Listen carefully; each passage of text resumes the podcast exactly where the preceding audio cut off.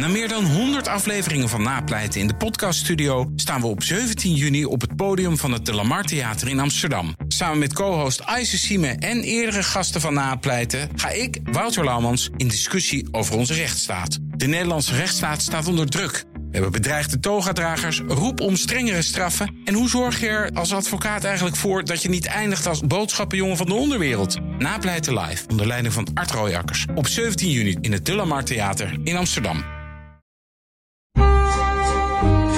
Perestrooikast. Een blik op Oost-Europa.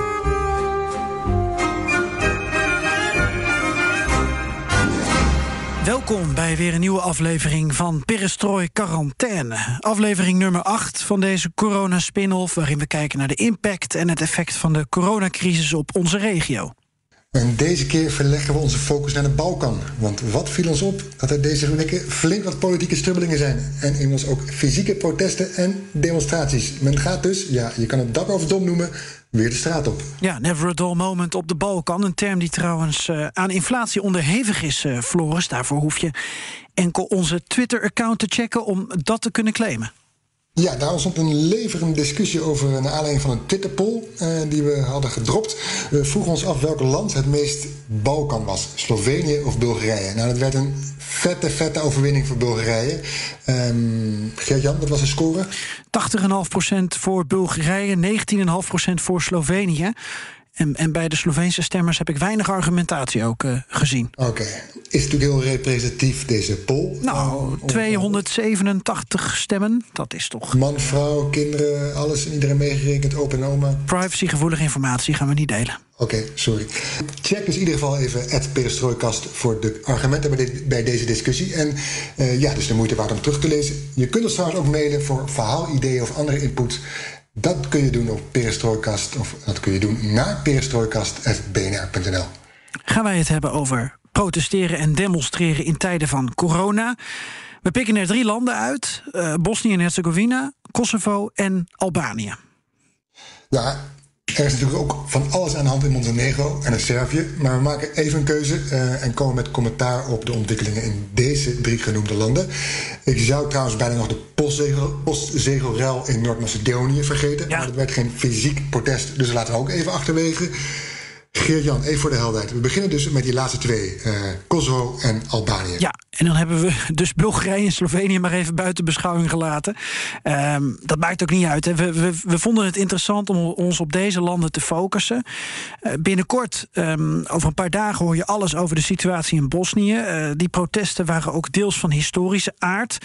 Wel heel bijzonder. Dus check vooral onze podcastplayer als hij online komt. Abonneer je op ons. Maar voor het gemak splitsen we um, die protesten, die botsingen op de Balkan even op in twee delen. Dus Bosnië wordt perestrooi quarantaine nummer 9. En nu, Floris, aflevering 8. Alles over de Tirana en poefprotesten in Kosovo. Uh, je hoort in deze podcast uh, politiek commentator Reinier Jaarsma. Hij woont in Skopje en heeft al jaren ervaring met en op en door en onder de Balkan. En Stefan van Dijk woont al jaren in Kosovo, is daar zowat een, ja, een bekende Kosovaar geworden. En uh, voor dat laatste land geldt zeker wat Geert-Jan eerder zei: never a dull moment. Mijn naam is Geert-Jan Haan. En ik ben Floris Akkerman. En dit is BNR Perestrooi Quarantaine.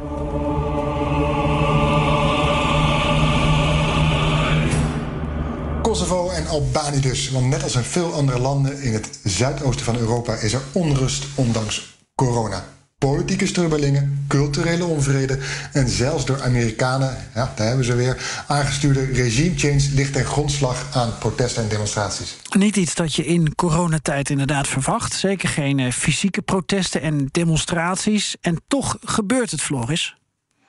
Ja, toch gebeurt het. Uh, Kosovo, laten we daar even beginnen. Regime change in tijden van corona. Je moet het maar durven. Een regering die vlak voor de coronacrisis werd geïnstalleerd, overleefde diezelfde crisis niet.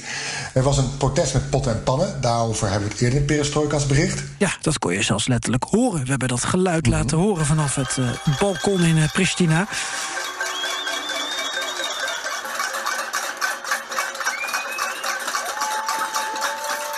Ja, de eerste rookdampen die zijn wat opgetrokken. En wat zien we? Er is ook protest dus op straat. Een proefprotest. En dat is dan weer een aanloop naar 29 mei, als het Hoge Rechtshof een uitspraak doet over het al dan niet vormen van een nieuwe regering. Onthoud die datum, want deze is van wezenlijk belang en komt ook zeker zo nog even terug. Ja, wat, wat is er de afgelopen twee maanden dan gebeurd? Uh, we schakelen daarover naar Pristina, daar zit Steven van Dijk. En vanuit Skopje analyseert uh, Reinier Jaarsma mee. Heren, fijn dat jullie ons van enige duiding willen voorzien. Stefan, even 100 dagen terug, denk ik. Uh, zo even uitgerekend. Wat is er allemaal gebeurd? Uh, aan het begin van het jaar, in februari, is er een nieuwe regering gevormd. En die was wel echt revolutionair, want de grootste partij van het land was een partij die uh, werd geleid door echt een, uh, een cultheld hier, die in de jaren negentig al demonstreerde tegen de Serviërs. en niet achteraan, maar vooraan. Uh, zijn straatbeweging eigenlijk uh, is langzamerhand een politieke partij geworden. Hij heeft die gewonnen en de tweede partij uh, werd geleid, althans de lijst werd geleid, door een, jonge advocaat.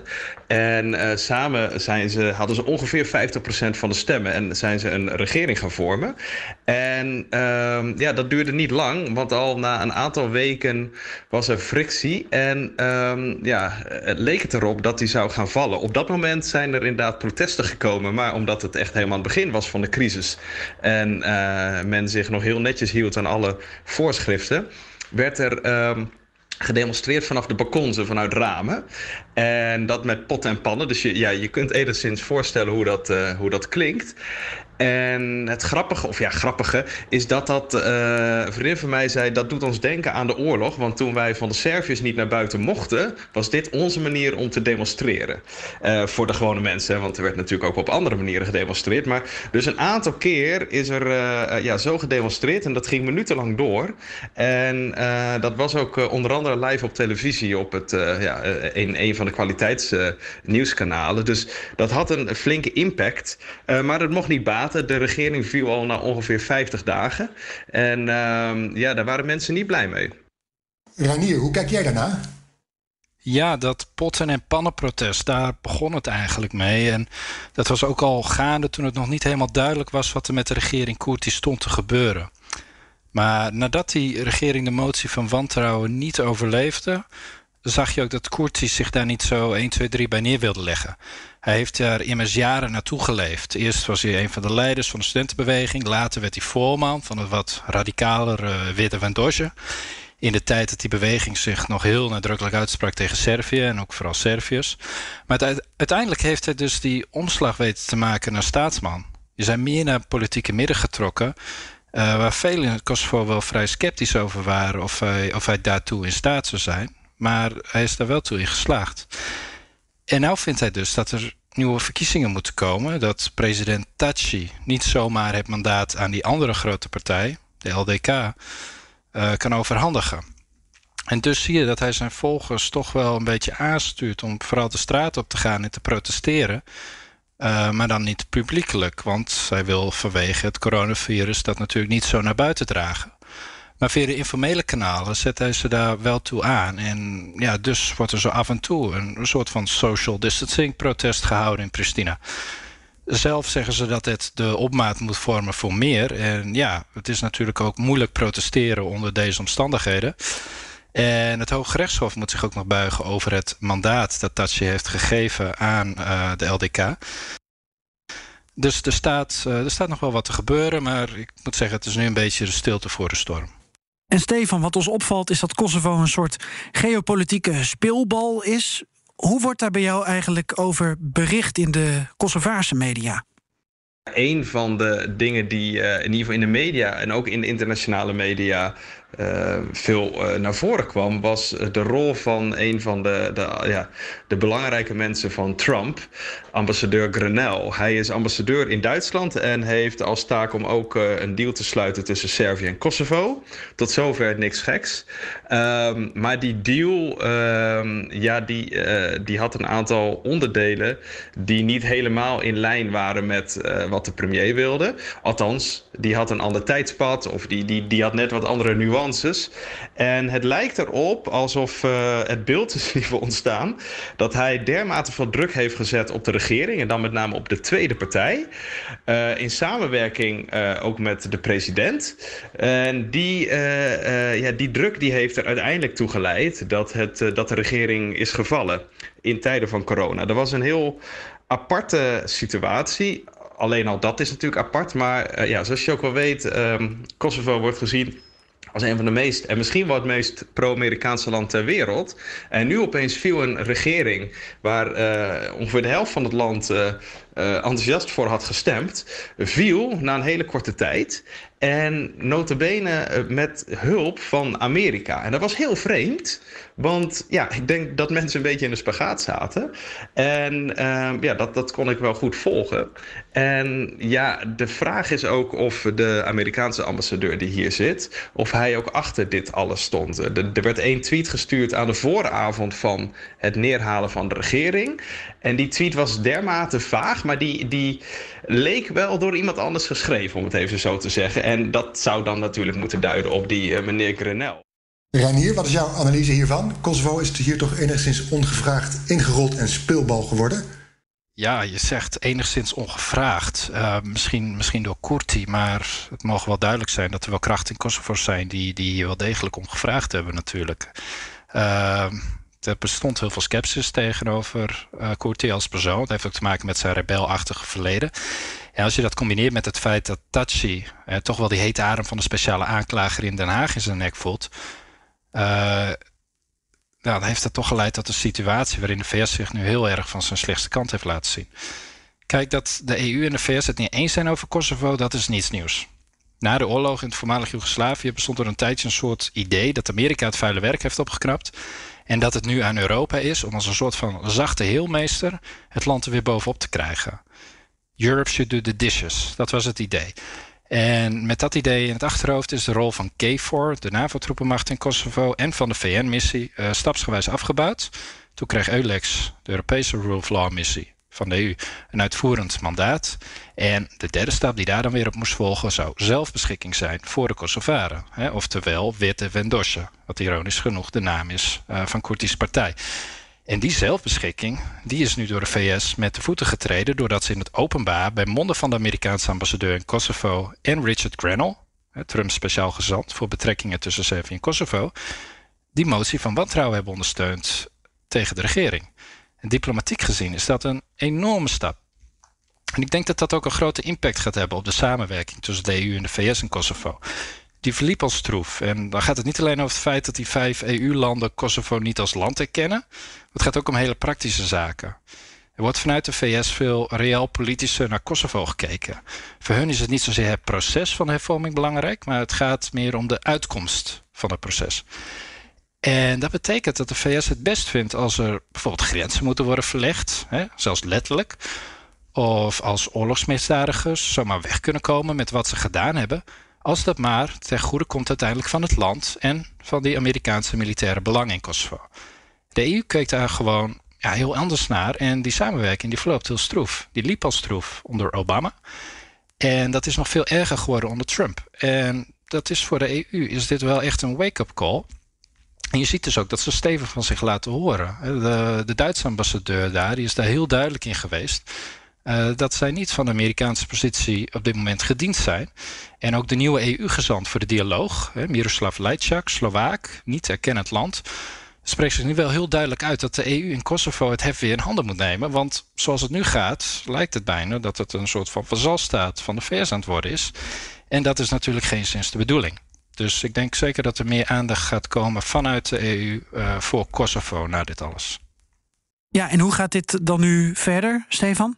Krijgt sowieso een, eh, een staartje en waarschijnlijk ook wel een staart. Want wat de huidige premier, de demissionaire premier, steeds zegt, is van Grenell wil een hele snelle oplossing, zodat hij die in verkiezingstijd van Trump kan presenteren dat Trump iets heeft, uh, heeft geregeld op de Balkan.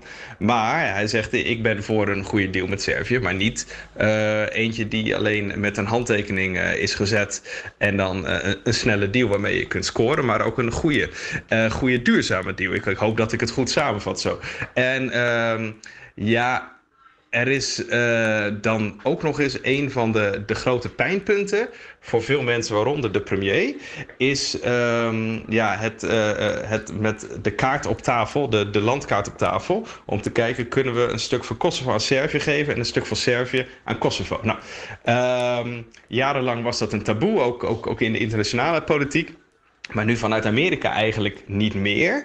En um, ja, het verhaal gaat dat er eigenlijk al een soort geheime deal is tussen, uh, op papier dan, hè, um, uh, voorbereid door de president van Kosovo en de president van Servië. Dat wordt, dat wordt ook weer gesproken. En ja, natuurlijk de internationale gemeenschap, met name Europa, is natuurlijk heel bezorgd. Want die zien natuurlijk van, oké, als er gaat worden geschoven met grenzen, dat gaat allemaal effecten hebben. En ik denk uh, ja, dat er weinig mensen heel erg voor zijn hier zo in, in Kosovo. Ik kan me een poll herinneren van een jaartje geleden. En toen was een vergelijkbaar plan. Uh, had volgens mij 25% steun hier in het, uh, in het land. Uh, maar pin me niet vast op deze nummers. In ieder geval, um, ik ken weinig mensen die daarvoor zijn. Al dan niet om uh, nationalistische redenen of omdat ze gevaar zien voor de, voor de hele regio. En uh, ook de vraag of het sowieso iets oplost tussen Kosovo en Servië. En Stefan, we hadden het al over 29 mei, die belangrijke data, maar ook over een proefprotest. Uh, in Kosovo heeft men dus de pot en pannen aan de kant geschoven en is dus men ook fysiek de straat op gegaan. Ja, afgelopen week was er uh, weer een demonstratie, maar dan nu eentje niet vanaf het uh, balkon, maar uh, fysiek op het Moeder Theresaplein, net voor het gebouw van het parlement. enkele honderden op gepaste afstand, hè, volgens de, de regels. Ehm, en waarschijnlijk is dat een soort proefprotest. Waarom? Op de 29e, dus volgende week, doet het Hooggerechtshof een uitspraak over de vraag of er een nieuwe regering mag worden gevormd uh, zonder de winnaar van de verkiezingen. Hè, de regering is gevallen. Um, dan is de vraag, nou, mag dan de winnaar weer proberen een nieuwe regering te vormen? Of mag ook een andere partij dat, dat, dat doen? Nou, dat is een heel juridisch verhaal, want er is een vergelijkbare situatie geweest een jaar of vier terug. Er was een nieuwe regering in de maak van de partij, volgens mij de tweede, vierde en vijfde partij van het land, zoiets. Met hulp van de Servische partij, dat is zeg maar de pro-Servische partij uh, gelinkt aan de president Vucic van Servië. Um, en allemaal minderheidspartijen, etnische minderheidspartijen. En die zouden net genoeg zetels hebben om dit te doen. Um, en ja, daar zijn een hele hoop mensen natuurlijk niet blij mee. Met name natuurlijk de, de aanhangers van de, de partij die heeft gewonnen. En in de huidige polls wordt er soms wel eens gezegd dat als er nu verkiezingen zouden zijn, dat de winnaar nu wel 51% van de stemmen zou krijgen. Nou, uh, lijkt mij persoonlijk heel sterk, maar het geeft even aan dat natuurlijk een deel van het land heel graag meteen naar, naar de verkiezingen wil, uh, als het ook maar enigszins kan in verband met corona. En op dit moment zijn het aantal gevallen per dag zijn een aantal per dag in het hele land, een aantal nieuwe gevallen. Uh, maar er zijn natuurlijk een hele hoop partijen die daar helemaal geen belang bij hebben. Waaronder een aantal partijen die uh, met de meest minimale uh, zetelpercentage, het meest minimale zetelpercentage, het parlement in zijn gekomen. Want één partij heeft uh, uh, 5,00001% gekregen. En zij zouden, dus zij zijn echt net over de drempel gegaan. En zij zouden dan in die nieuwe regering komen. Um, maar uh, ja, dus dan, dan opeens zit je in de regering terwijl je uh, een half jaar geleden nauwelijks het, parlement binnenkwam. Dus je kunt je voorstellen dat zo'n partij niet zit te wachten op verkiezingen. Nou, mocht de 29e de uitspraak zijn van het Hooggerechtshof dat die nieuwe regering kan worden gevormd dan uh, voorzie ik echt een, een groot protest. En niet per se met, uh, uh, nou laat ik zo zeggen, waarvan maar de vraag is of de anderhalf meter wordt ehm, gerespecteerd. Want ik denk dat mensen dan enorm boos zijn. En om even aan te geven hoeveel mensen dat zijn, er is een Facebook groep opgericht. In de tijd dat de, de regering viel. En die is, dat heet in het Nederlands, ik, ik ben met de uh, premier. Ik ben voor de premier. En die heeft uh, 300.000 uh, groepsleden. Daarmee werd het meteen de grootste groep in Kosovo op Facebook. En ja, volgens mij kun je met de helft van die, van die leden, de helft van het aantal stemgerechtigden, al de, de verkiezingen winnen. Nou, dus natuurlijk, je moet natuurlijk, dat is een beetje uh, appels met peren vergelijken. Maar je kunt je voorstellen dat er zo'n grote groep is die zo erg blij was met, die, met, die, met de huidige regering, hè, de demissionaire regering. En die zo boos zullen zijn als er nu opeens een regering kan worden gevormd. waar de winnaar niet in zit. En waar ook de leider van de tweede partij, niet blij mee is, want zij is tegen alle ontwikkelingen van de afgelopen maanden. Ja, en dan kan ik me voorstellen dat een protest niet bij potten en pannen blijft op het balkon. Renier, ik wil het met jou ook nog even over Albanië hebben. theaterterreur, zeiden we al in het intro. Want ja, theaterterreur in Tirana, dat allitereert lekker. Wat speelt daar? Ja, wat Albanië betreft is dat wel echt een samenkomst van omstandigheden. Het protest daar komt zeker niet uit de lucht vallen. Er speelt al heel lang een discussie omtrent het Nationaal Theater. Het is gebouwd in de begintijd van de Italiaanse fascistische bezetting. Dus daar ook voor ingezet. Maar ja, wel een toonaangevend en buitennissig gebouw in de binnenstad van Tirana. Met heel veel geschiedenis. En dan moet je natuurlijk ook aan die Hodja-tijd terugdenken. Dus gewoon belangrijk cultureel erfgoed. Uh, het is echt iets tastbaars dat verloren is gegaan. En voor mij roept dat dan ook herinneringen op aan de vernietiging van Savamale in Belgrado. Dat populaire uitgaansgebied dat daar midden in de nacht ineens met de grond gelijk werd gemaakt, jaar terug. En daar zag je ook dat dat zo'n impact op mensen maakt. Dat mensen echt massaal de straat op gaan en in toestand komen.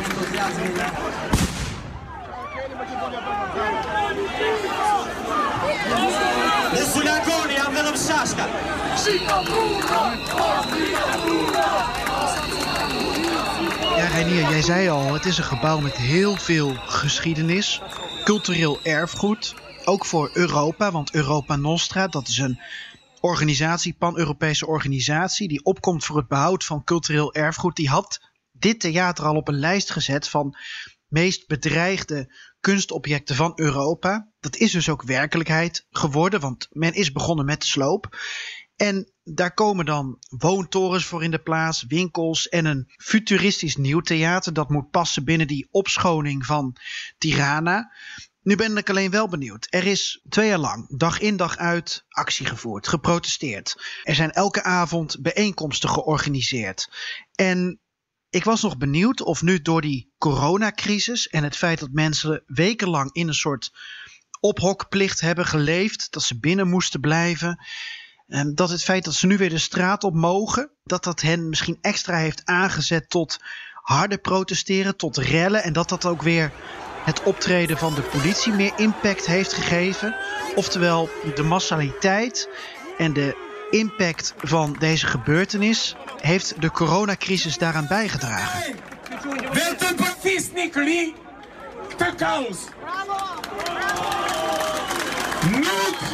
Kijk, aan de ene kant speelt dat wel mee, maar ik zou de situatie te kort doen om, om dat te stellen. Want er is wel degelijk echt iets aan de hand in Albanië. Hè? En dat staat los van de coronacrisis.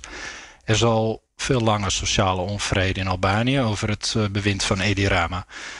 De mediavrijheid staat er onder druk. Uh, de belangrijkste gerechtshoven functioneren niet. En nepotisme, corruptie lijkt allemaal toe te nemen. Veel Albanese waren enorm blij dat de EU groen licht heeft gegeven onlangs voor die start van de toetredingsonderhandelingen. Maar tegelijkertijd hoorde ik ook zelf veel het geluid van oppositie daar. Die zeiden van joh, het is eigenlijk een verkeerd signaal, want hiermee zet je ramen op een voetstuk. En ik denk dat er inderdaad wel een soort van dissonantie daar is. Want uh, er is simpelweg niet zo heel veel vooruitgang in Albanië om je aan vast te houden. En dan krijg je ook nog eens die crisis erbovenop. En nu de sloop van het theater. Uh, dat het theater met de grond gelijk is gemaakt. Ja, en ook op deze manier. Ik denk dat dat voor veel Albanese symbool staat voor de weligtierende corruptie onder deze regering. Uh, er zal een nieuw theater in de plaats komen. Maar er bestaan sterke verdenkingen dat er bij drugsgeld wordt witgewassen. En ja, de ervaring in de Balkan leert ook dat dat soort megaprojecten altijd weer worden aangehaald om geld wit te wassen. Uh, het is dus niet alleen het theater aan zich. Het is alles wat daaromheen hangt. Hè, dat voor veel Albanese symbool staat voor corruptie. En de belangrijke rol die de georganiseerde misdaad speelt in de Albanese politiek. Op zich is het ook wel apart, want de burgemeester van Tirana, die hier verantwoordelijk voor is, die heeft heel veel goeds onlangs gedaan voor de stad. Tirana is echt heel erg veranderd in de laatste paar jaar. Veel meer een Europese stad geworden. Mooie fietspaden, parken, et cetera. Uh, dus het was voor mij ook wel echt een heel opmerkelijk besluit van hem om hierin mee te stemmen. Hè. Als je weet dat er zoveel weerstand tegen is. Uh, zowel onder de lokale bevolking als in het internationaal diplomatieke circuit.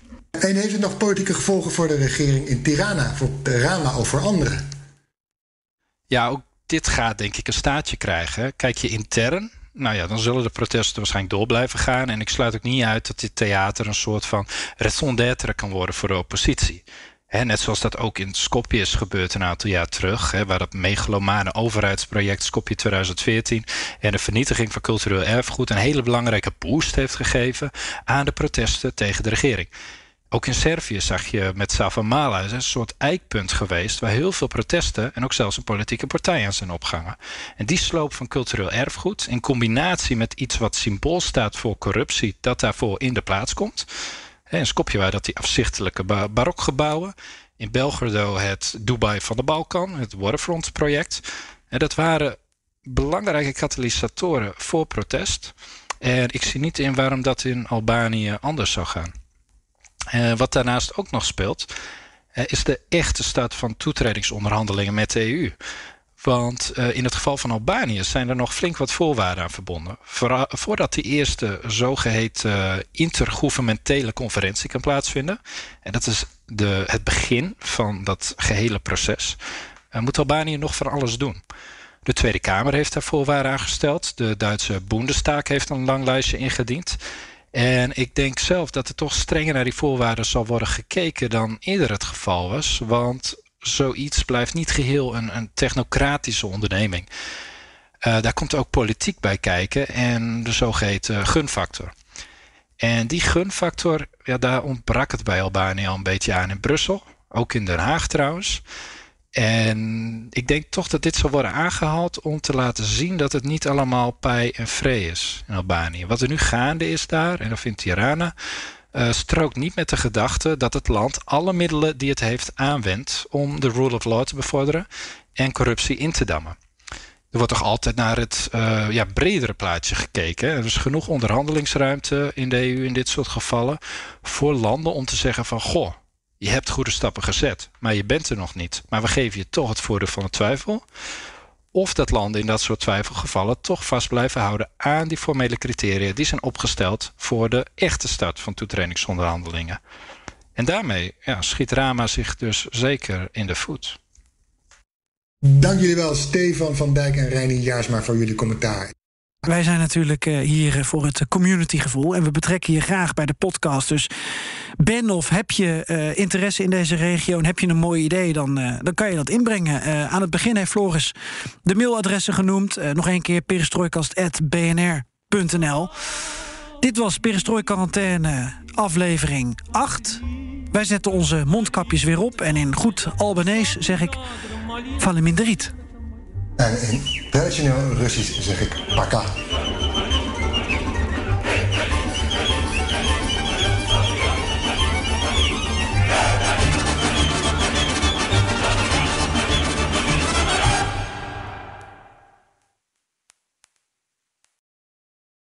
Ook Harm Edens vind je in de BNR-app. Je kunt BNR Duurzaam niet alleen live luisteren in de app, maar ook terugluisteren als podcast, zoals al onze podcasts. En naast dat de BNR-app Breaking News meldt, houden we je ook op de hoogte van het laatste zakelijke nieuws. Download nu de gratis BNR-app en blijf scherp.